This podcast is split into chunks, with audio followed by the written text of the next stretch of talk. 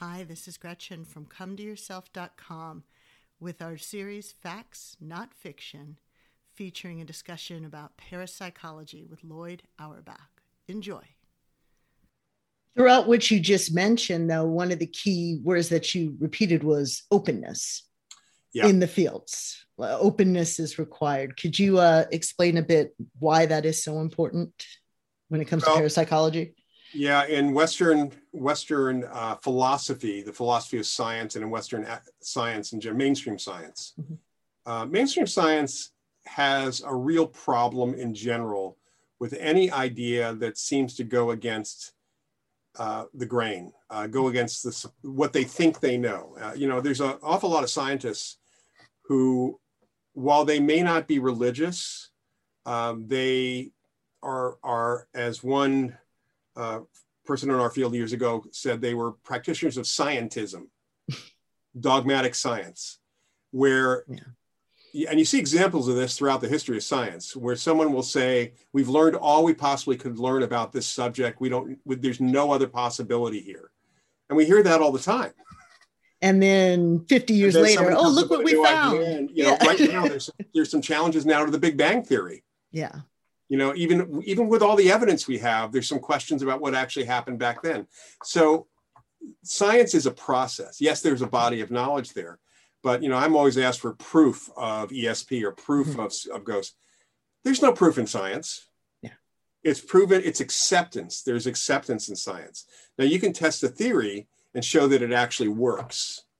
That's not necessarily proof because you can have an exception to that theory that you mm-hmm. didn't know about that comes along and then the language that's used is often a problem also. I, I, I sat through a press conference after Saul Perlmutter, one of the people who actually discovered dark energy mm-hmm. or, or, came up with that concept.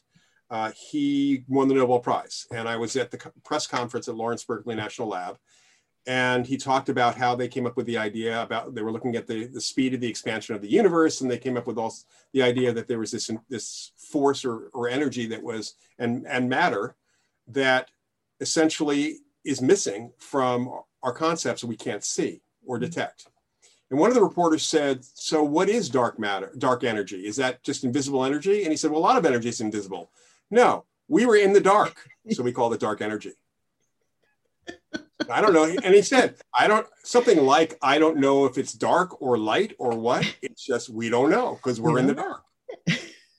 But people have used that phrase now, you know, because of science fiction and because of mm-hmm. other speculation in very different ways than what, yeah. what the intention was.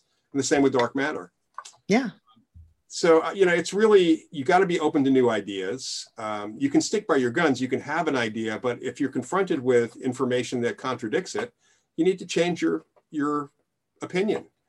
Um, maybe not your belief though. I mean I, I i have specific beliefs about psychic phenomena and and life after death and so on but i may be wrong and i know i may be wrong and if somebody can come up with a better explanation that's not reaching further than we're reaching with our explanations then I'm happy to entertain those explanations. And for individual cases that we deal with, I do have to change my opinion, my initial hit, or even my initial conclusions based on new information that comes in.